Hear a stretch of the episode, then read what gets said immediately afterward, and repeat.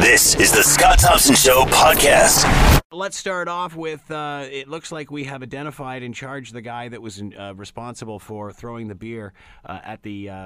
Uh, the wild card game, the Toronto Blue Jays, Baltimore Orioles. A Hamilton man who allegedly threw the beer can uh, was uh, walked into the police station last night, and of course, charges were filed. Which uh, you know, a lot of people are saying, well, it's not this person, it's that person, and you know, they're going through all this grainy video and da da da da da da da da. And we saw the picture that the police uh, presented.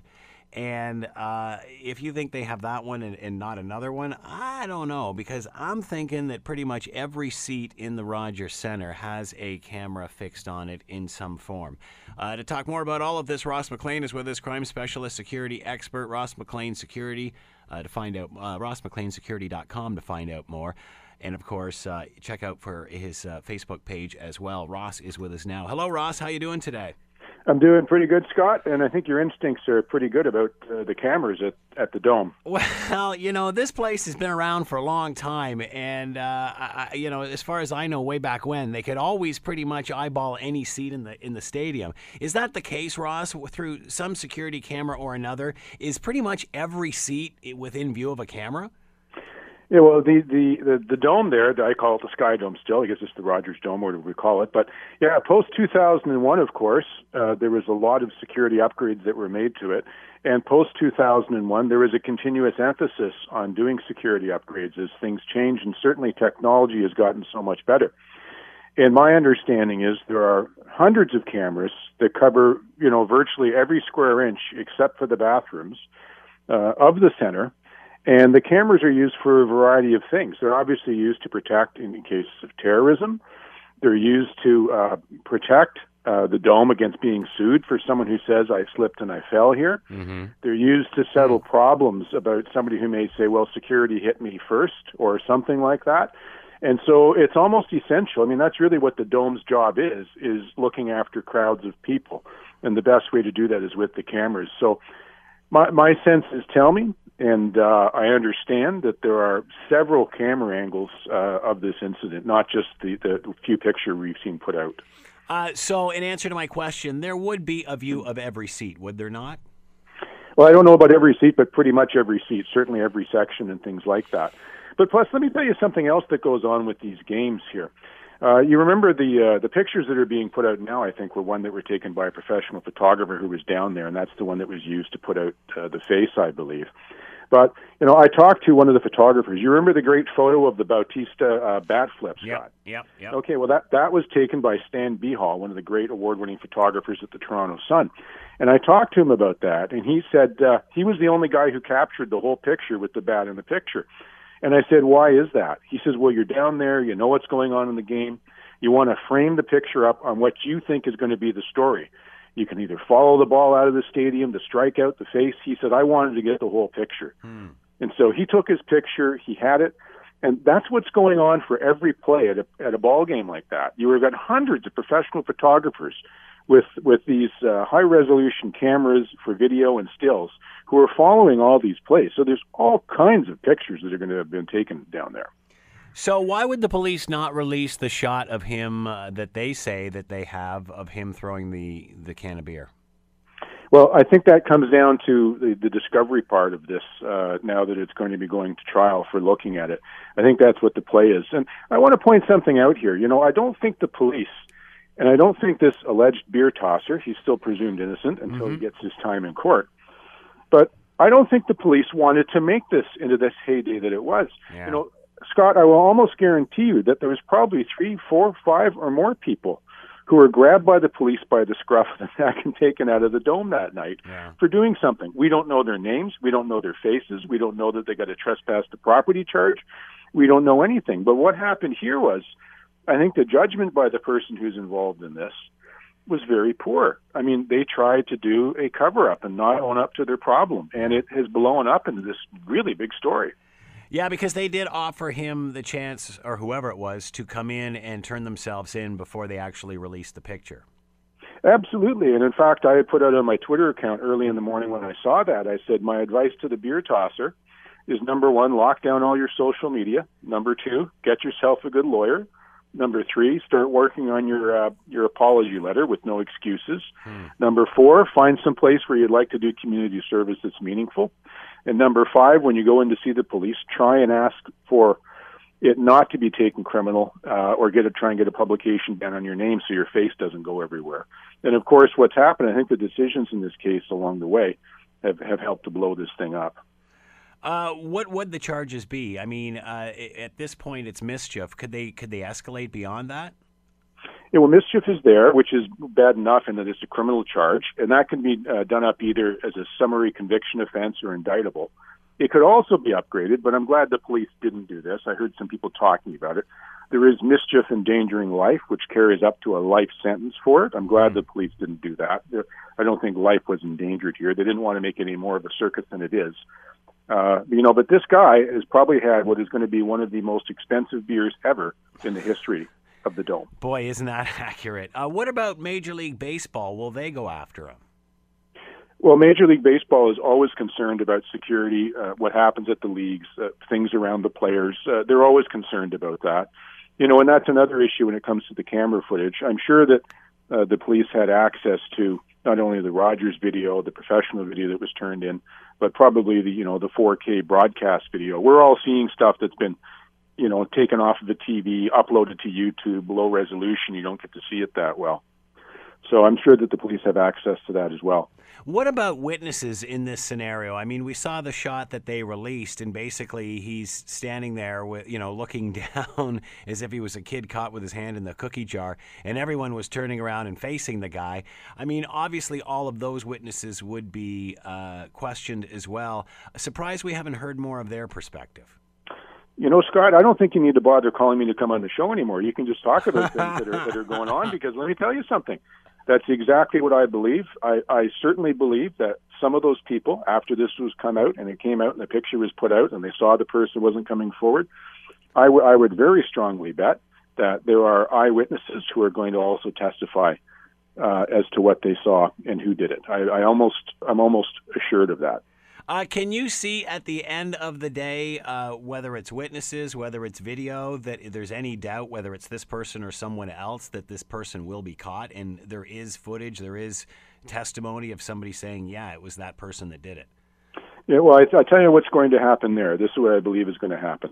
I'm sure that once the person realized, uh, and this is where it gets to be an expensive beer, that they needed to be have a lawyer to deal with this because there's a criminal charge they're facing I'm sure one of the first things the lawyer said was, "That's great. Give me a retainer for ten thousand dollars." You know, so that's already up there for dealing with that. Um, you know, and as it goes forward, what's going to happen now is he's he's been charged. He's going to be his first appearance is coming up next month. Uh, if the police do what's called discovery before then, where they have to turn over their case and their evidence uh, to the lawyer and to the defendant, so they can look and see what the case is, and they see that there is absolutely a rock solid irrefutable case to deal with, you know, you're very likely to see the lawyer tell him, look, you know, guilty plea, throw yourself on the mercy of the court is the way to go here. Yeah. Unless he thinks somehow he's got some sort of legal technicality or can argue the way out of it, in which case he's going to have to increase the retainer by probably another $15,000. Wow. Uh, yes, that is an expensive beer. Uh, what about Rogers Center? What are their responsibilities here? Are we going to see things change as far as uh, distribution of beer, that sort of thing? Well, certainly, let's face it, it costs a lot of money to run that baseball team, and they make a lot of money. Uh, I mean, I take it uh, selling beer at, yeah. at those events. I mean, I just heard a report out that talked about how the bars in the area are all up 24% for their yeah.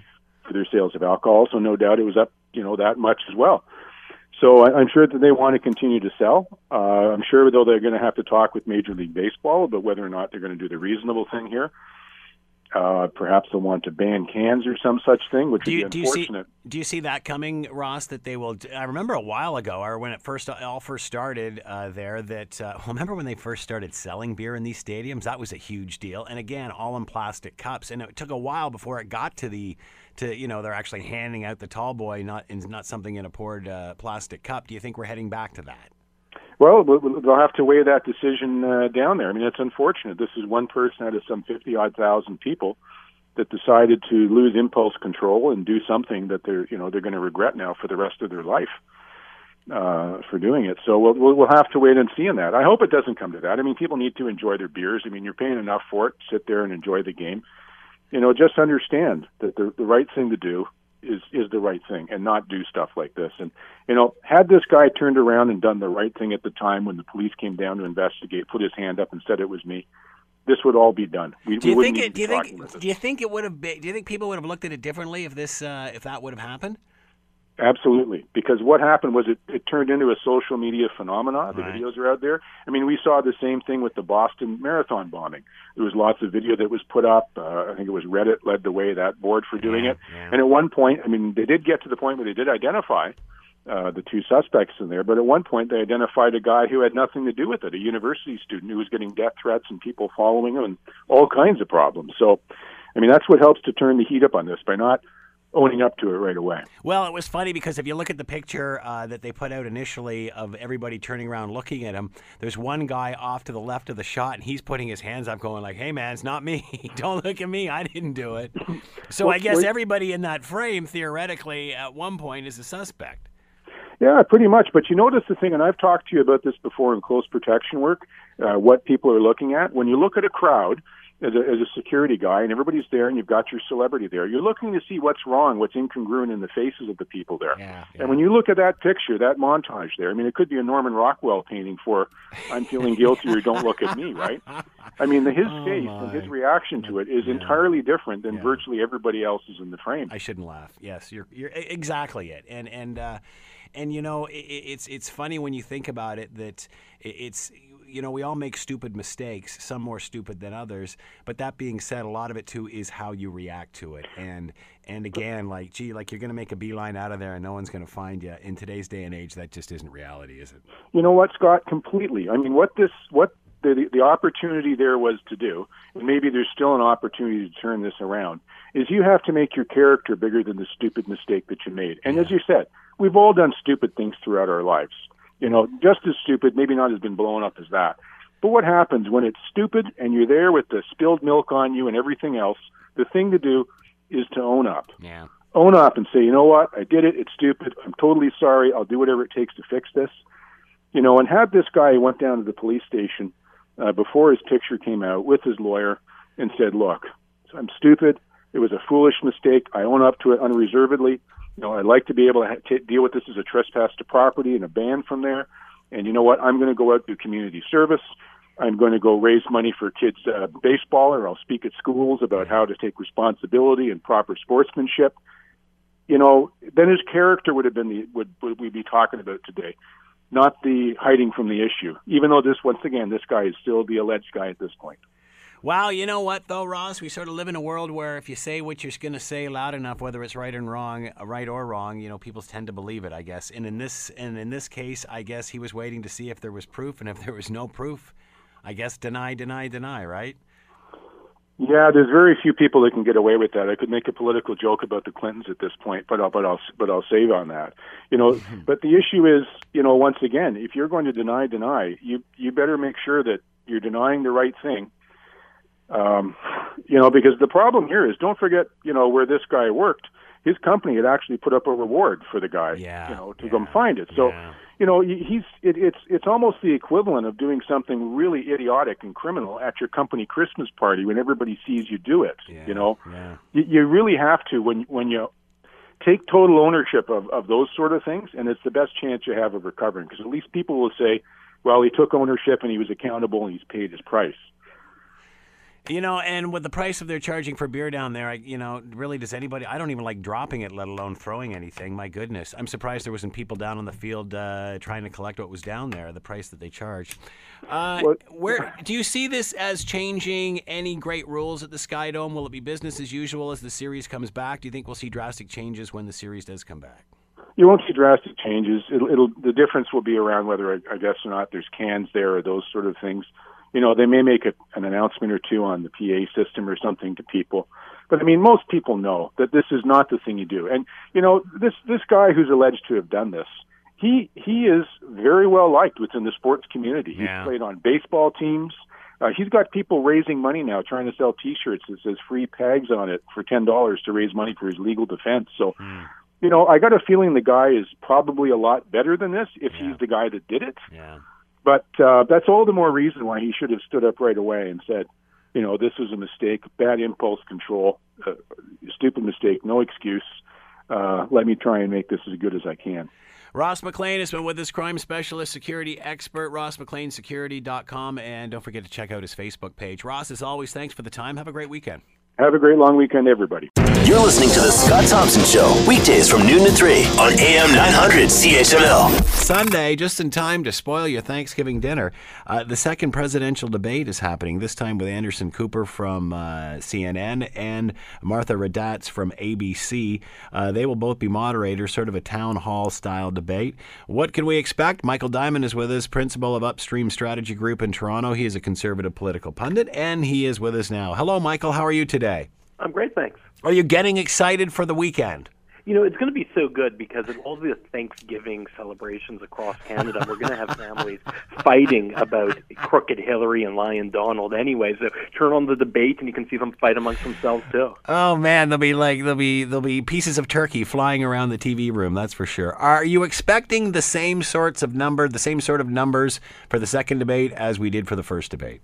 Uh, in, in terms of viewership, Yes. I think this is going to be. I think, in fact, Donald Trump's poor performance, I think, is probably going to get a lot of people even more excited about watching this because we have to be on the edge of our seat to see is Donald Trump going to be Donald or is he going to listen to the quote unquote smart people who have told him to follow what's on the teleprompter and the notes in front of him. So there's a great chance that we're going to see uh, Mr. Trump unhinged. All right, Trump said he didn't want it to get personal during the first debate. He said he's not going to let that happen and pr- try to stick more to policy this time as long as she does, whatever that means. Do you think that's what we'll see here? What will we see, do you think? Oh, it's, it's going to be uh, personal. It's going to be an awkward uh, format for both of them because remember, this is the town hall debate, which is something that first happened in 1992, where the candidates are i- i- they're not at a podium, they're not debating each other, they're they're taking questions from from real people. And uh, you got to remember that Donald Trump was very famous for a long time because of his aversion to real people and wouldn't shake hands with them. So he's not going to be really at home there. Hillary Clinton, who Barack Obama once called quote likable enough, also not really someone who can connect with your average Joe. So this is going to be an interesting format to really watch them uh, in not just what they say, but how they interact with the folks.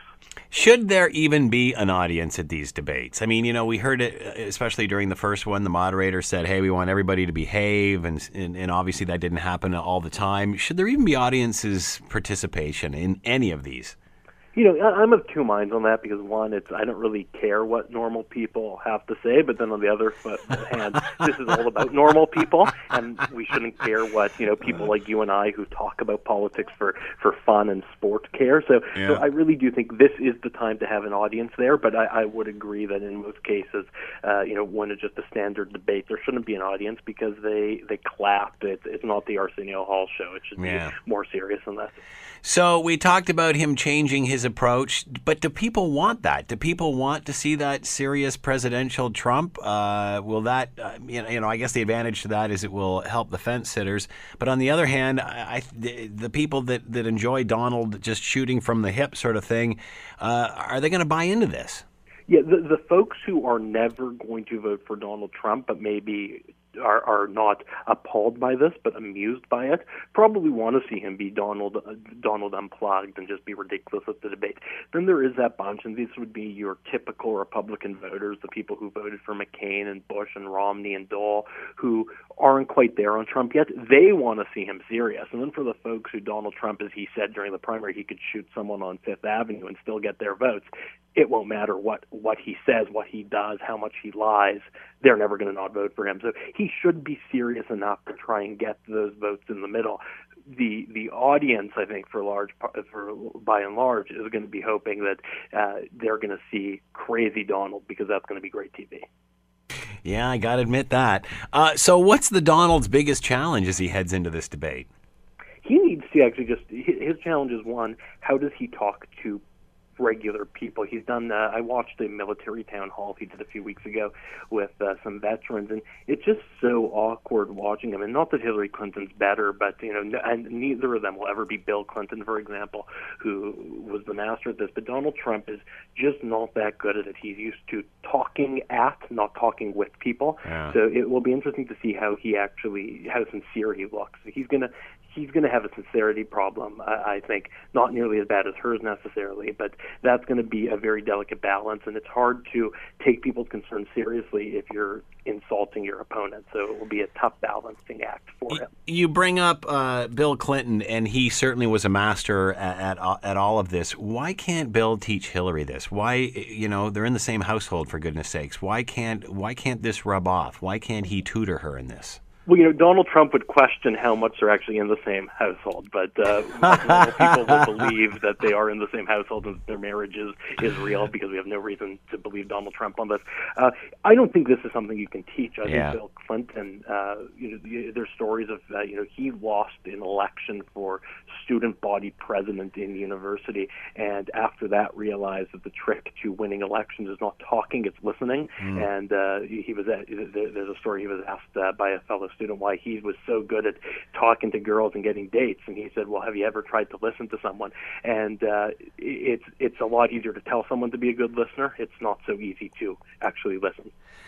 Huh. So, uh, what about the hosts of the debate? We've heard some chatter that uh, there's some competition between the two hosts because they've got an ABC host and a CNN host that they're bickering over what their role is going to be. Have you heard anything about that?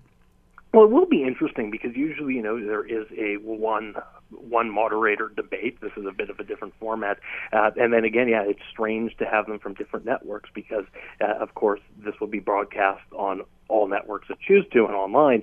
But when they wake up the next morning, they're not collaborators; they're competitors. So we're going to see a competition for votes and a competition for uh, who can get the uh, the after. Uh, you know, is, is ABC going to win with Martha Raddatz, or is uh, CNN going to win with Anderson Cooper? I think Anderson Cooper is certainly a much more uh, bigger household name.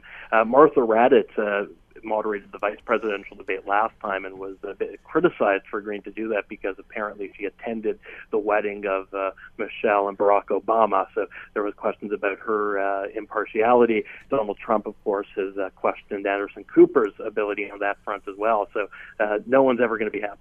Will he be screaming that the questions and, and the moderators were too left after this debate is over? Do you think? If he doesn't do well, absolutely, because uh, we've never seen Donald Trump uh, have a substandard performance without it being someone else's fault or a microphone's fault. Good point. Uh, obviously, Pence had a good performance in the VP debate. Does this give him uh, any sort of momentum at all? Can he learn from that debate? Well, we, talked about this the other day, and I think uh, Pence did a very, very good job, and he was certainly in between a rock and a hard place and uh, found the right balance there. Uh, he practiced a lot and was very prepared for that debate.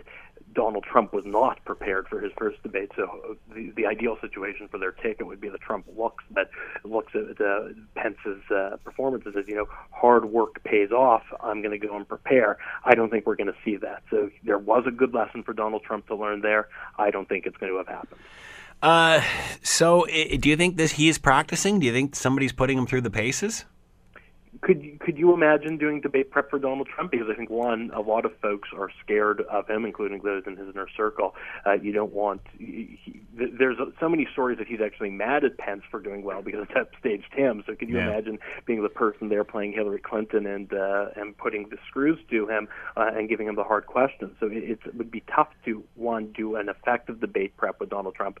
But again, if you look at the primaries where he did well, in spite of it, all the smart people said that he was not going to do well there was none of his speeches were ever written for him. None of his speeches were ever prepared. It was Donald Trump just going out and doing improv for an hour, and I think he thinks that is the key to his success. I think if, if, if in a year from now, if someone was to sit down and ask, why did you not do well in the first debate? I don't think Donald Trump would say it was the microphone, and I don't think he would say it was because he was underprepared. I think he'll probably at that point say he was overprepared. Hmm. At this point, though, how can he not be preparing? How can he not be listening to the people who are around him who are saying, look what happened the first time, you've got to be prepared? I mean, he must be, right, Michael? It's it's a tough one to prepare for, and I guess there, there's different types of preparation. You know, the town hall he did with veterans uh, last, I think it was Monday or Tuesday, would certainly be the right type of preparation for Yeah. this for a guy like Donald Trump. Uh, i- interacting with voters is a good preparation for this. So it, the town hall format provides an opportunity to have a lighter style of preparation, and that's what he can benefit from. Uh, so can he win going toe to toe on policy with Hillary? Um, no, because he doesn't have policies, uh, but he can go, he can win if he's Now able- wait a sec, Michael. We'll get lots of people to say he's got lots of policy. Listen to what Pence said, He's and going to make America great again. exactly. That's a great policy, but uh, you know, uh, so I know he's going to build a wall and apparently make a foreign government pay for it. He's going to make America great again, which sounds wonderful, and I fully support. And if you don't support it, it's strange to me because it's a great slogan.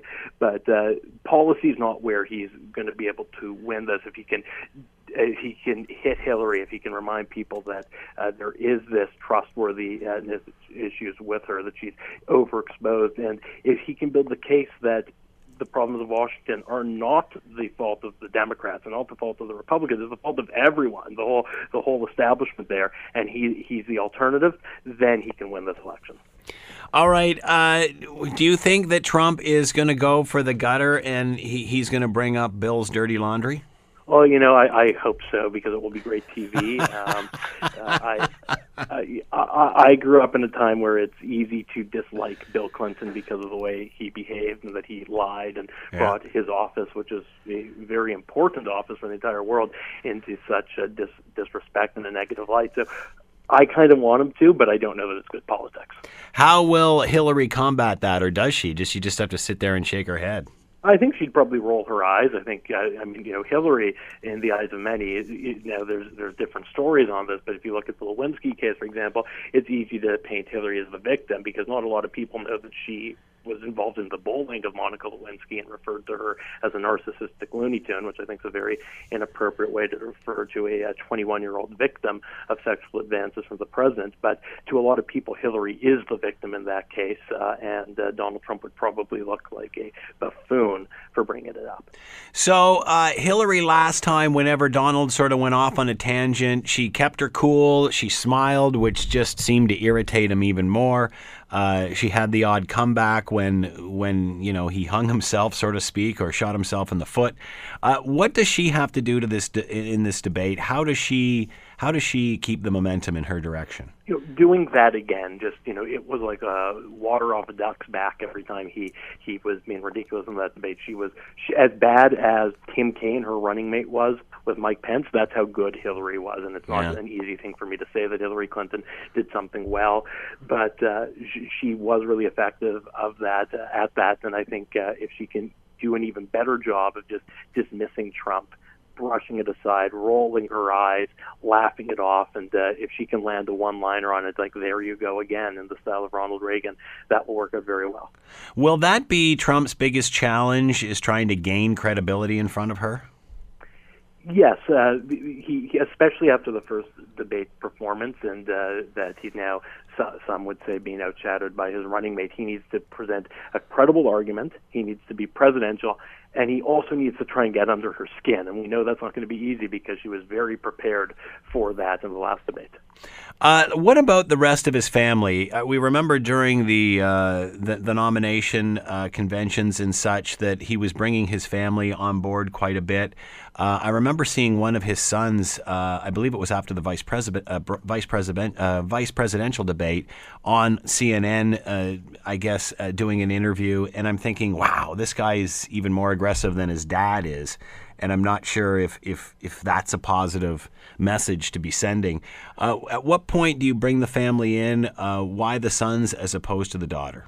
Yeah, you know, if, if Donald Trump wants to have his family as surrogates, I think there's only one option for that, and that's Ivan- Ivanka. Exactly. Because she seems to be really liked, and she's also quite reasonable. Her conversations are reasonable. The commercial she did about uh, family rights and parental leave uh, is good. It's a strange, strange commercial for a Republican nominee, but again, you don't often get Republican nominees who live in New York City penthouses in Manhattan, so it's, it's not a normal Republican nominee either. But this that was a good commercial. Eric and Donald Jr.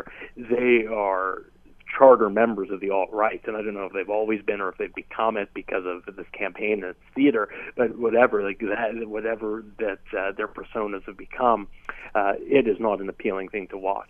Is it? That's very well put. Uh, on the other hand, is it wise to bring the family in? I mean, at the end of the day, it's nice that you've got the support system, but do you want them coming in to prop up a candidate because it's not one of those jobs for the family; it's an individual gig it can be a job for the family, I think, and when the when the family is good at it, like Ivana, Ivanka Trump is, it's a, it's a good use of uh, of the family. When when you have Eric Trump on the other side, who's really off-putting, um, he, he's the guy in university who nobody liked. Uh, keep him away. Bill Clinton's such a uh, conundrum for the Hillary campaign, though, because he is simultaneously the best and the worst because there's no i mean barack obama calls him his secretary of explaining stuff uh, and he can be the best on the stump for a candidate but if we look at 2008 and even recently in the last few weeks bill clinton is becoming increasingly gaffe prone and there's folks out there who even say he doesn't want hillary to win because his performances which are so atypical have been poor Hmm. How do e- how does each candidate use this forum to their advantage? As you mentioned, it's a town hall. It's a different setup. Um, you, we will will we still see a, a split screen type of uh, a visual on, on the screen? And and how do they use this forum around the people and in close interaction with the people? How do they how do they use that to, to their advantage? So for the, the first the first question there, uh, typically it is not a split screen that there's uh, mm-hmm. uh, you know bar stools or uh, something of the sort, right. and that the the camera angle will show the whole uh, stage at once. And in fact, there is a lot of walking and wandering around. And if you look back at some of the previous ones, there was a great time when George W. Bush was speaking directly to a member of the audience. I forget about what issue, and Al Gore just walked right into him and sort of invaded his personal space, trying to be intimidating. And Al Gore is taller than George W. Bush, and Bush just turned to him and said, "Hey," and waved, and uh, the audience laughed, and it really was uh, Gore was shot down and looked like uh, a bit of a buffoon. So there, that's going to be a very interesting to watch. Is how do they respect and interact with each other and their personal space? Uh, uh, we know from Hillary Clinton in 2000 when she ran for the United States Senate she had her personal space invaded by Rick Lazio, who was her Republican challenger, and that's one of the reasons why uh, people really rallied to her at that point and why he lost that election. So Trump's going to have to be extra careful with how he interacts with Hillary. Uh, as far as interacting with the audience, that's the key here. And if you think back to some of the great performances in debates like this uh, nature, they started in 1992. The Clinton campaign uh, when the uh, surrogates were, or the delegates uh, from the campaigns to the uh, Commission on Presidential Debates were meeting, the Clinton campaign suggested, thinking it was never going to be agreed to, to do a town hall. For some reason, George Herbert Walker Bush's team agreed, which was disastrous because he was. Uh, like the rest of his family, good fellow, but uh, quite awkward with average people. You had Bill Clinton, who just was masterful at uh, reframing people's questions and answering it, and it was it was really a nice uh, interaction to watch. You saw a governor of a state who cared and understood what people were talking about. Then you had the incumbent president who didn't know how to even respond to citizens. So that's what we're going to be able to watch: is how do they interact with voters? And if you Donald wouldn't shake hands in the 90s. So how's he going to react, uh, interact with regular folks? What's the format for the third debate?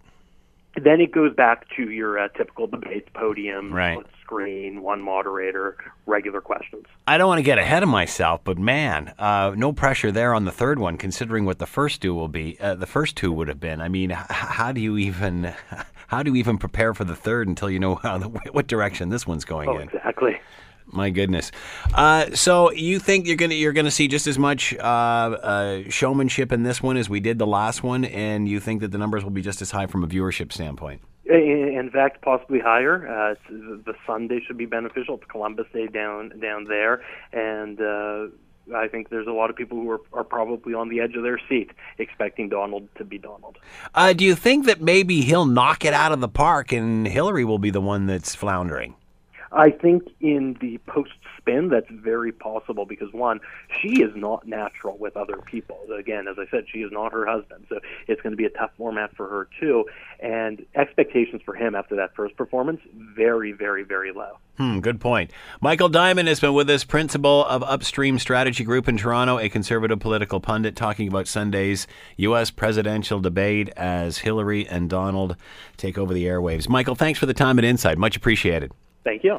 You're listening to The Scott Thompson Show, weekdays from noon to 3 on AM 900 CHML. Remember, it wasn't that long ago, a lot of chatter, a lot of talk, a lot of debate over uh, assisted dying in this country. Dying with Dignity is calling on Canada's provincial and territorial governments to ensure residents of hospitals and hospices have fair access to medically assisted dying. So far, about 200 people have used the service, uh, but are uh, but details in regards to who and how many are hard to come by. To talk more about all of this, Shanaaz Gokool is with us, CEO of Dying with Dignity Canada, and she is with us now. Hello, Shanaaz. How are you today? I'm well, Scott. Thank you. Thanks for taking the time to join us. We appreciate this. Uh, to those who may know, uh, not know, uh, tell everybody what Dying with Dignity is all about. Uh, right. So we're a national organization. We've been working on the assisted dying file for over 34 years.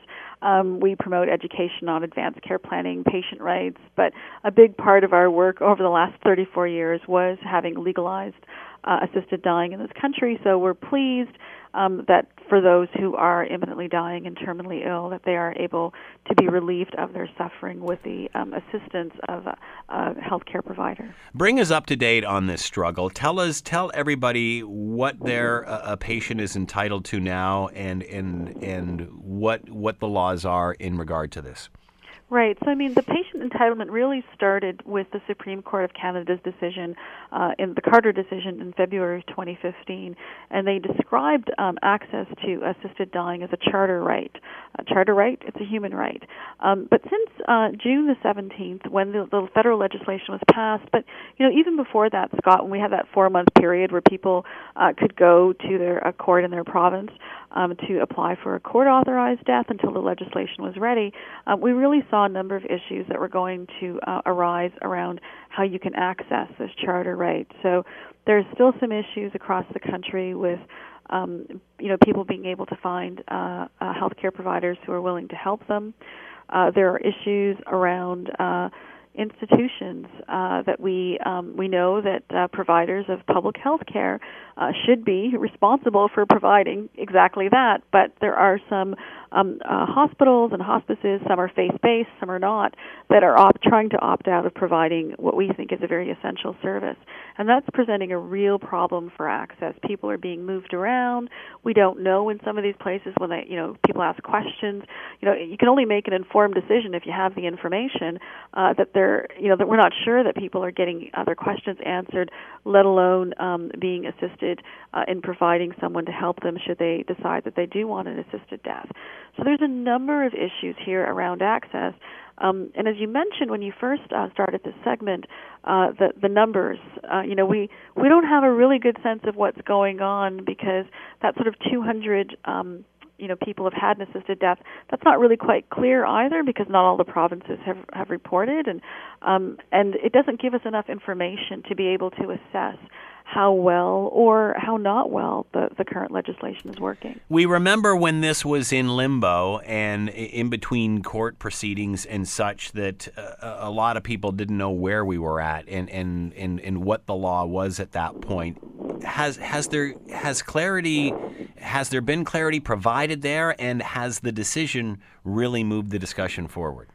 You know, it it has in some instances, but once again, it really depends on on where you live and um, you know the policies and protocols um, that were prepared in advance of June the 17th by whether it was health authorities, provinces, or particular institutions. Uh, and so, you know, the way I like to think about it is that every year, you know, that first week in December, there's this sort of mass panic that seems to sort of flood through the country. Have you done your Christmas shopping yet? Um, and here we are talking about assisted dying, and we knew as of June 6th that this was going to be something that was allowed with or without the legislation. Um, and yet, it seems that so many places still aren't ready. And so, there are some good examples of you know some health authorities um, and places that are ready, but some that are still sort of trying to catch up. And then in terms of really understanding what's going on, the federal government is required in Bill C-14 in the legislation for assisted dying to uh, to coordinate um, data tracking and reporting so we can fully understand. But that really hasn't begun yet. And so we really don't know. We know it's happening. you know, we know many of the physicians who are providing an assisted death, but we also know that there are a number of roadblocks, and we we don't know um, some key data uh, in terms of who's having an assisted death, uh, you know, the kinds of conditions, the number of people that are being denied, uh, the number of people that sort of follow through, the number of people that change their mind, the number of people that die before they're able to access the assisted death. There's all sorts of information here that's really important uh, for us to assess. So I would say there's more clarity in that we know um, it's allowed and that there are providers, um, but there's still a, a, a lot of um, a grayness around what's actually going on. Uh, how did you get the information regarding the 200? Uh, that was reported in an article. Uh, there was a, a, a Maclean's piece um, uh, where you know based on on you know what BC has reported, Ontario, Alberta, Saskatchewan. That's kind of the number, but we don't really know what the full number is. Uh, and I think it's also important to know that while we want to be able to track and assess what's happening with assisted dying, we really want to know what's happening at end of life. So, you know, to really understand uh, where investments need to be made, um, what kinds of decisions that we need to make moving forward, we also want to look at the number of people that are having, you know, uh, palliative sedation, uh, sort of pain relief that, that in some instances does lead uh, to a hastened death. We want to know the number of people who um, aren't able to access an assisted death but are opting instead for voluntary stopping eating and drinking, starving and dehydrating themselves to death. And there are a few reported cases of that, but it's not being tracked. And so I think that there are a number of things that we need to do to coordinate uh, what is happening for all end of life care in order for us to make future decisions and to really assess um, how good things are working or are not working. If you don't have that data, does that mean that people are not getting the services that they provided? Perhaps that's what they choose. Uh, well, no, I think that you know the the data will will be very helpful. For instance, so if somebody asks, just because somebody asks a question or makes an inquiry into an assisted death, doesn't mean they're going to follow through. But it's it's interest it's it's helpful to know, um, you know, how people are if they're asking for it, if they're making a request, and they filled out the the sort of the official form, but then maybe they you know something has happened in the interim, they changed their mind, or they died before. So you know, and you're right, this is all about choice um, but that information helps us understand what people are choosing at end of life in general. Obviously, this is an incredibly hot topic, uh, Shanaaz. Uh, do you think that they're keeping this under wraps? That, it's one of those things that um, you know we'll deal with it because we have to. We're at this point with the Supreme Court and such, but we really don't want to talk about it too much. Um, well, I think there are some people that really would like not to talk about it, but no, I don't think it's a it's a deliberate effort not to be collecting data. I just mm-hmm. think that um, it hasn't begun. It hasn't been coordinated. Um, now, I will also say that one of the things I find troubling is the number of um, institutions, many of um, of which are faith based, that are apparently opting out of providing an assisted death, but it's it's hard to see um, where the official policies are of some of those institutions, and and I think there needs to be much greater clarity.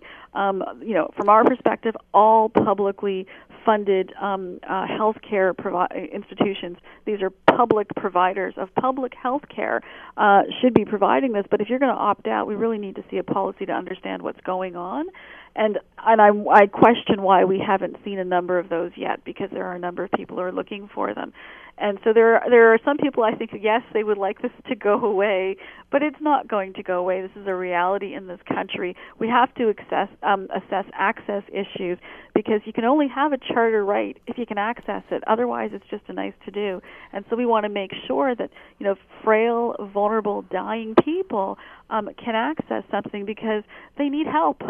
you know, they're not. Some people aren't going to be able to you know raise their hand to lift a phone, to lift a phone and to make a phone call to ask for an assisted death. Some people physically are not going to be able to do that or to, you know, look at a website to find out where they're supposed to go. We are talking about very ill, um, very fragile, uh, dying people. So, you know, we need to make sure as a country that when we have um, uh, a healthcare treatment that is acceptable, that is legal, um, and that relieves uh, people who are suffering intolerably, that they are able to access it.